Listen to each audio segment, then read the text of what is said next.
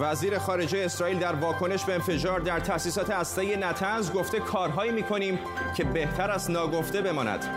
روزی پرهاشیه در مجلس ایران غالیباف آژانس بین‌المللی انرژی اتمی را به کمک به سرویس‌های خارجی متهم کرد. ظریف می‌گوید اگر دروغی هم گفته رهبر او را صادق می‌داند. و از تماشاچیان مقوایی تا عروسک های جنسی. شیوه های عجیب و جنجالی برای پر کردن سندلی های خالی استادیوم ها در دوران کرونا. به تیتر اول خوش آمدید.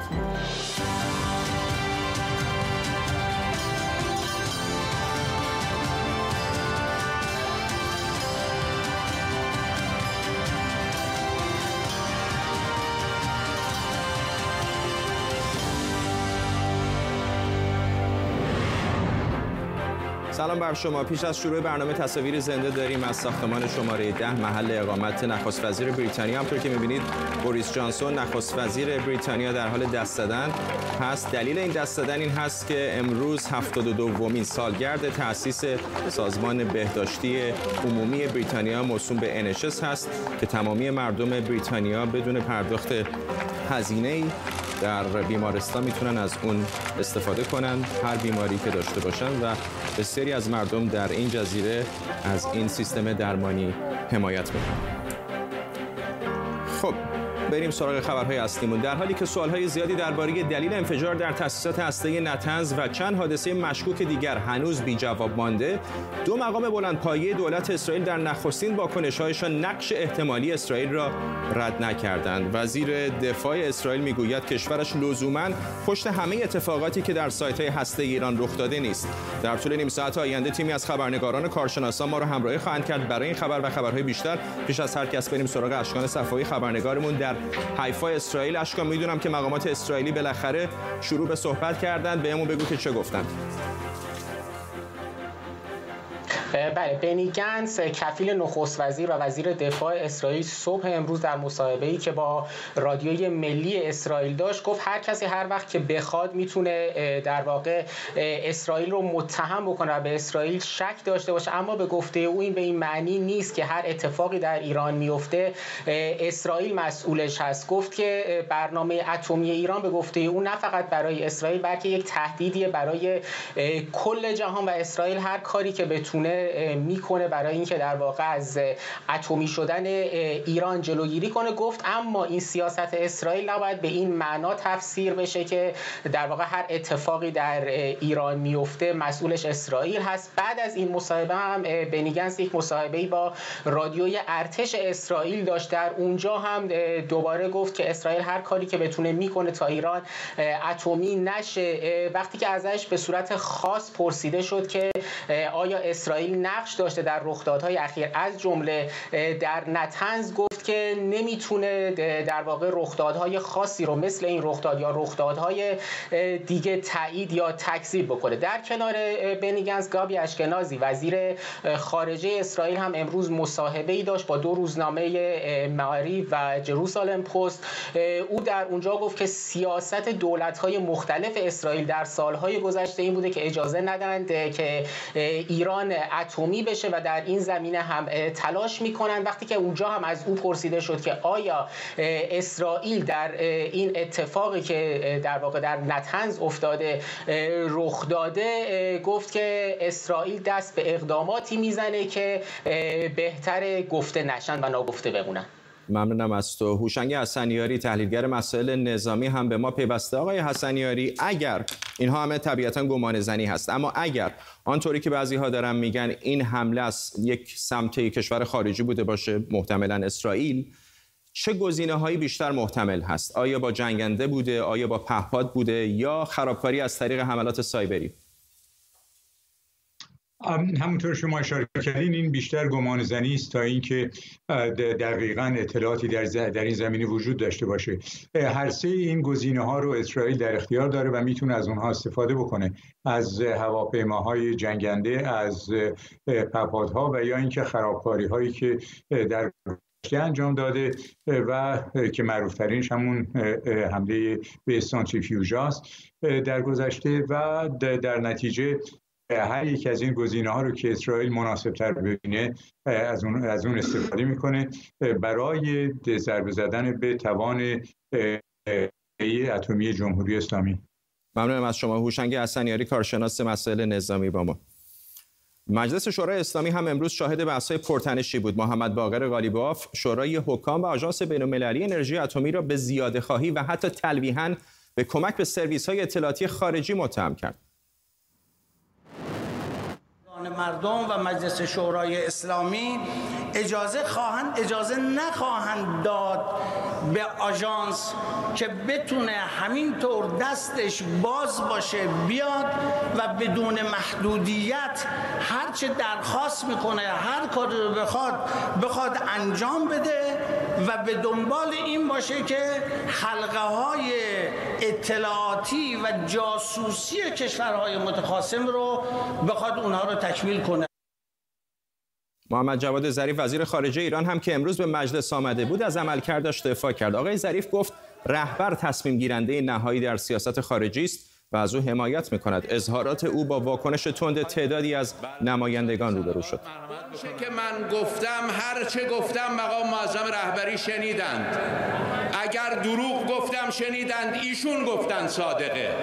اگر راست گفتم شنیدند ایشون گفتن شجاعه. اگر دروغ گفتم شنیدند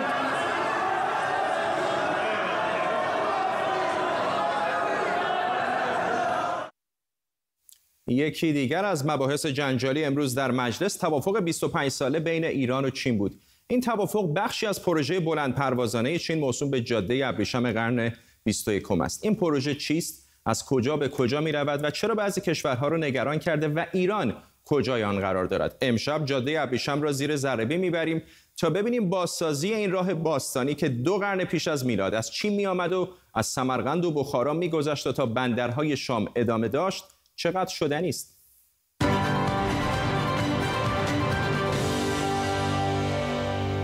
اسم اصلی این پروژه به زبان چینی ایدای ایلو یعنی یک کمربند یک جاده بود که بعدا شد کمربند و جاده. یه پروژه بلند پروازانه به رهبری چین. منظور از کمربند مسیرهای اقتصادی برای تجارت که اینجا با رنگ سبز نشون داده شده و منظور از جاده راههای آبی که اینجا با خطوط آبی دیده میشن. این مسیر بیشتر از 60 کشور جهان رو در بر می‌گیره و چین قراره که توی کشورهای در مسیر پروژه های ساخت و ساز داشته باشه که نزدیک به دو سوم جهان رو پوشش میده. بخشی عظیم از دنیا از چین تا قلب اروپا. همطور که می‌بینید این پروژه شامل راهن خطوط گاز و خطوط نفت هم هست. مثلا این خط راهن قرار از پکن تمام مسیر چین و قلب اروپا رو عبور کنه و به مادرید در اسپانیا بیاد. یا اینجا در ایران قرار راهنی از گرگان تا قزاقستان کشیده بشه. ولی حالا این ماجرای ویروس کرونا چه تأثیری روی پروژه گذاشته حقیقت این است که کووید 19 نه تنها پروژه را متوقف نکرده بلکه ادامه هرچه سریعتر و حیاتی بودن آن را خاطر نشان می کند. این پروژه هفت سال پیش کلید خورده و چین یک کنفرانس پرطمطراق پارسال برگزار کرد و خیلی از رهبران جهان رو هم دعوت کرد. هزینه احیای جاده ابریشم بین هزار تا هشت هزار میلیارد دلار برآورد شده. اما مثلا پول ساخت و ساز توی یه جای مثل کنیا رو کی میده؟ چین میگه همه رو خودش پرداخت می‌کنه یه بخشش رو بلاعوض و بخشش رو به صورت وام نکته مهم اینه که دولت ها به توافقی که در آینده موجب به وجود آوردن مشکلات مالی برای هر دو طرف می شود ورود نکنند. کنیا همین الان هم 9 میلیارد و 800 میلیون دلار به چین مقروضه و برای ساخت یک خط آهن از نایروبی به مونباسا وام گرفته. اگر مثلا کنیا نتونه قرض چین رو بده چین می‌تونه بندر مونباسا رو مار خودش بکنه. فقط هم کنیا نیست. همین نگرانی ها درباره سریلانکا و لاوس هم وجود داره. در واقع این نگرانی وجود داره که قراردادهای چین با بقیه کشورها هم خیلی روشن نیست. ایران هم البته در همین مسیر قرار داره و در مورد ایران هم حرف و حدیث کم نیست. ظریف فرمودن که یک توافق 25 ساله ای را دارن با چینی ها میبندن که هیچ مجلس شورای اسلامی در جریان این موضوع نیست. واقعا این وظیفه رئیس هستش هیئت رئیسه محترم است مجلس هستش که از دولت بخواد بنده های این قرارداد چی هستش؟ چه سرنوشتی برای 25 ساله کشور با قرارداد با چین دارن می الان در فضاهای مجازی شایعات بسیار گسترده در خصوص واگذاری نمی‌دونم کیش و مسائل مختلف داره انجام میشه که اینا اسباب نارضایتی مردم را داره. آمریکا هم سر این طرح با چین سرشاخ شده و حتی ملاقات هایی رو با رهبران دنیا انجام میده که جلوی این طرح چین رو بگیره یا دست کم تضعیفش کنه. من در مورد رویکرد قارتگرانه چین در معاملاتی که فقط به سود کشور چین است هشدار دادم تجارت و سرمایه گذاری که می تواند در سراسر اروپا و آفریقا انجام پذیرد. حالا آمریکا برای اینکه روی دست چین بلند شه همین پارسال یه پروژه مشابه تعریف کرده و اسمش رو گذاشته شبکه نقطه آبی ما تلاش کردیم از توی وبسایت وزارت خارجه آمریکا و جاهای دیگه اطلاعاتی در مورد این پروژه به دست بیاریم ولی این پروژه تازه پارسال اعلام شده و ابعادش هنوز روشن نیست. جاده باستانی ابریشم که ایران در قلب اون قرار داشت نزدیک به 1700 سال بزرگترین شبکه بازرگانی دنیا بود و حالا پکن می‌خواد با احیای اون کفه ترازو رو به سمت خودش سنگین تر کنه. کاری که خیلی هم آسون به نظر نمی‌رسه.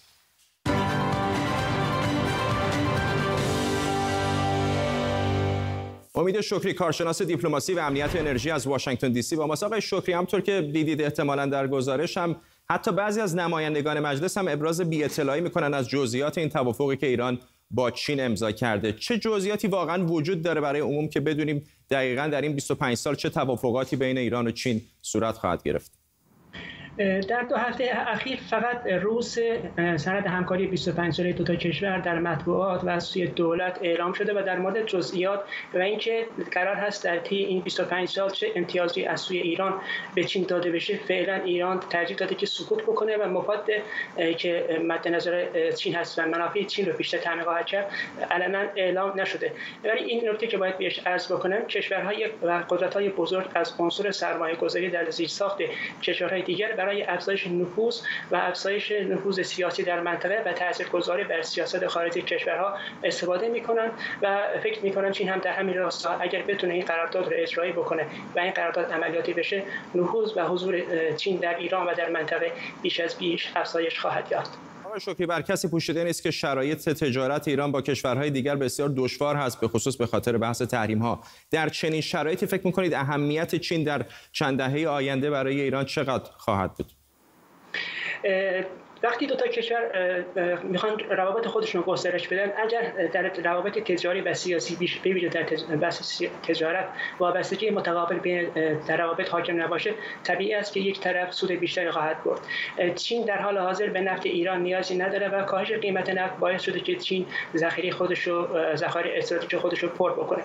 اگر چون این قراردادی که ذکر شد فقط پیشنهادش تهیه شده و از سوی ایران هم هنوز رسما تایید نشده و طرف چینی هم تا به امروز در مورد موردش چیزی نگفته.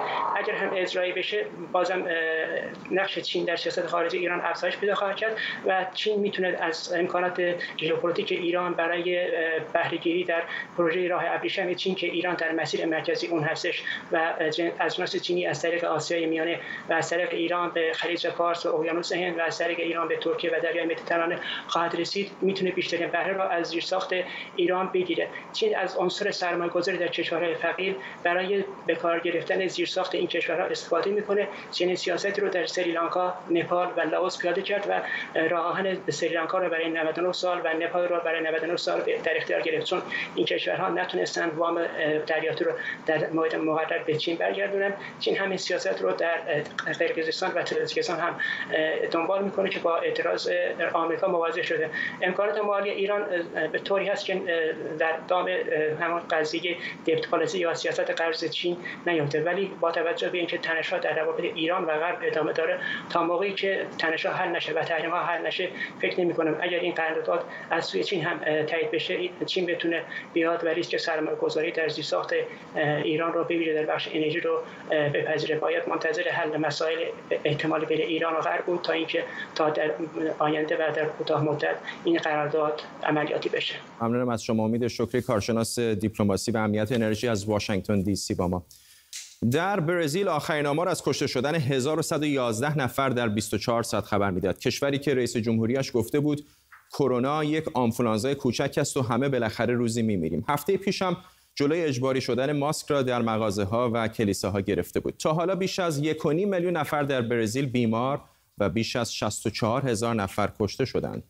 از برزیل به آمریکای شمالی بریم به فلوریدا که در سومین روز پیاپی, پیاپی شمار بیماران جدید از ده هزار نفر هم بالاتر رفته. و از در آریزونا ایالت دیگر آمریکا هم چندان امیدوار کننده نیست. ایالتی که بیش از 90 درصد تختهای آی سی پر شدن.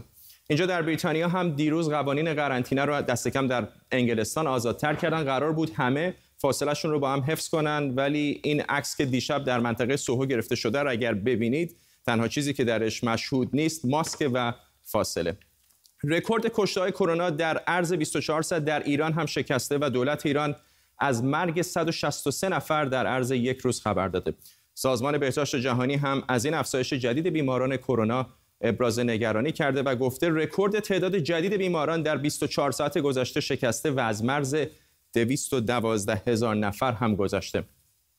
دکتر بهروز توکلی همگیرشناس از لندن با ما دکتر توکلی چقدر واقعا این نگرانی الان وجود داره که با این آزاد کردن شرایط قرنطینه در شهرهای مختلف افزایش کرونا و موج دوم رو شاهد باشیم؟ این آماری که امروز ایران منتشر کرده حالا به طور رسمی نگفتن ولی بیشترین تعداد کشته ها هست از زمانی که کرونا در ایران شیوع پیدا کرده. ببینید الان بحث از موج دوم هستش.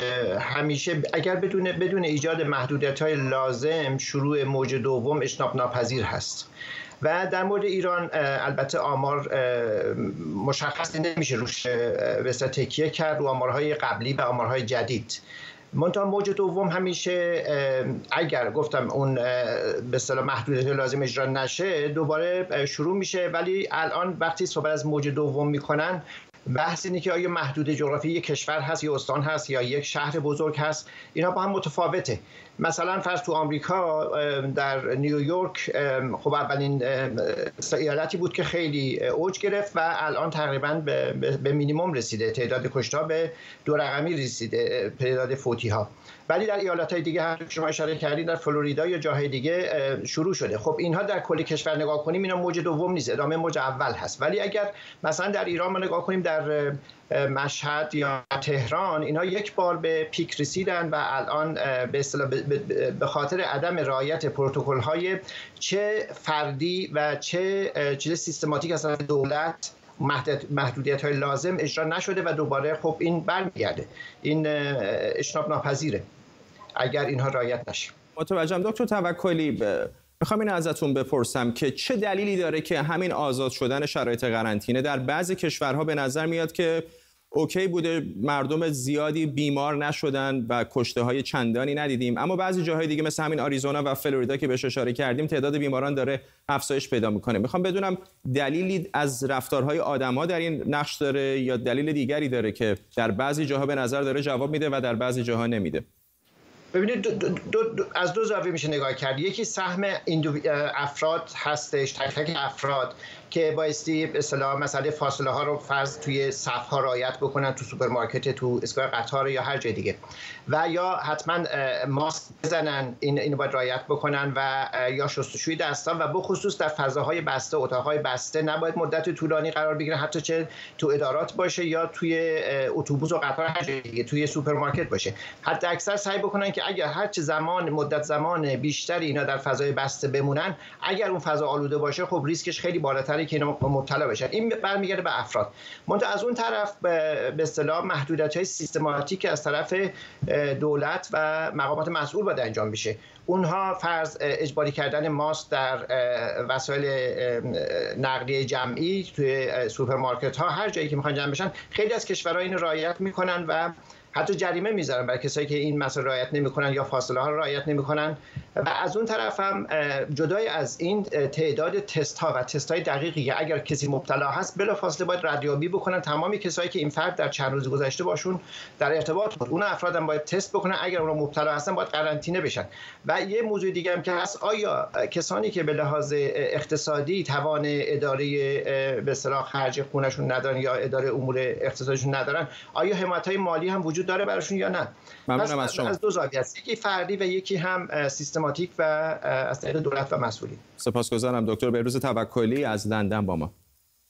بیش از شش هفته از کشته شدن جورج فلوید به دست پلیس مینیاپولیس در آمریکا میگذرد. در این مدت راهپیمایی‌هایی در اعتراض به نجات پرستی در کشورهای مختلف جهان برگزار شده. امروز هم گروهی از شهروندان لندنی بار دیگر با شعار زندگی سیاهان مهم است. به خیابان ها آمدن. همکارم سوران قربانی در میان آنها با ما سوران بهم بگو که در این شرایطی که تازه کرونا هم بوده و یکم شرایط رو آزادتر کردن چقدر جمعیت آمده شرایط به چه صورتی؟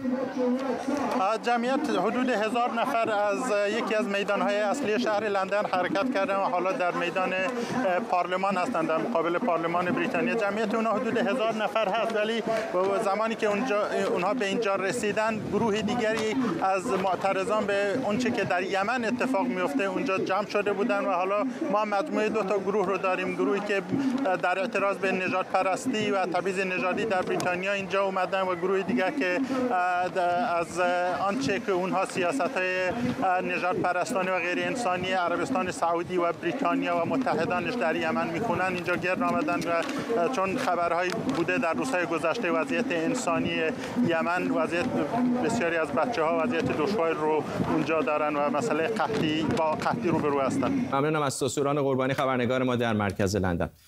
به دلیل همین وضعیت کرونا بازی فوتبال در ایران بدون حضور تماشاگران برگزار می شود اما تیم پرسپولیس از هواداران خود خواسته تا با واریز مبلغی ماکت خود را بسازند. این ماکت در جایگاه تماشاگران قرار خواهد گرفت ولی در ابتدای این اطلاعیه آمده که ویژه آقایان. بنابراین حتی ورود عکس زنان هم به ورزشگاه ها ممکن نیست. این در حالی است که فیفا فدراسیون جهانی فوتبال حضور تماشاگران زن در تمامی بازی‌های فوتبال در ایران را الزامی دانسته. بازی های فوتبال در بعضی کشورهای دیگر جهان هم از ماه پیش بدون حضور تماشاگران دوباره شروع شده. در این بازی ها به جای تماشاگران همیشگی گاهی عروسک یا ماکت روی صندلی ها نشانده شده و گاهی هم دیجی ها برای تشویق دو تیم به میدان آمدند. اینجا در بریتانیا هم امشب لیورپول دو تیم محبوب لیورپول و آستون ویلا با یکدیگر روبرو شدن هواداران دو تیم از حضور در ورزشگاه محرومند اما می توانند در میخانه ها روی تلویزیون این بازی رو تماشا کنند. رضا محدث همکارم از بخش ورزشی هم به لیورپول رفته. رضا به هم بگو که اگر قراره در تلویزیون ببینیم تو چرا رفتی لیورپول؟ اتفاقا فرداد ما هم داشتیم اینجا در کنار توی موبایلمون بازی رو تماشا می‌کردیم. اومده بودیم اینجا ببینیم که آیا با هواداران تیم لیورپول به پاس به در حقیقت درخواست یورگن کلوپ و شهردار لیورپول احترام گذاشتند و نیومدن بیرون. همونطور که در پشت سر من می‌بینی نیومدن. البته بازی در حال جریان نیمه اولی سف سف همین دقایقی پیش به پایان رسید.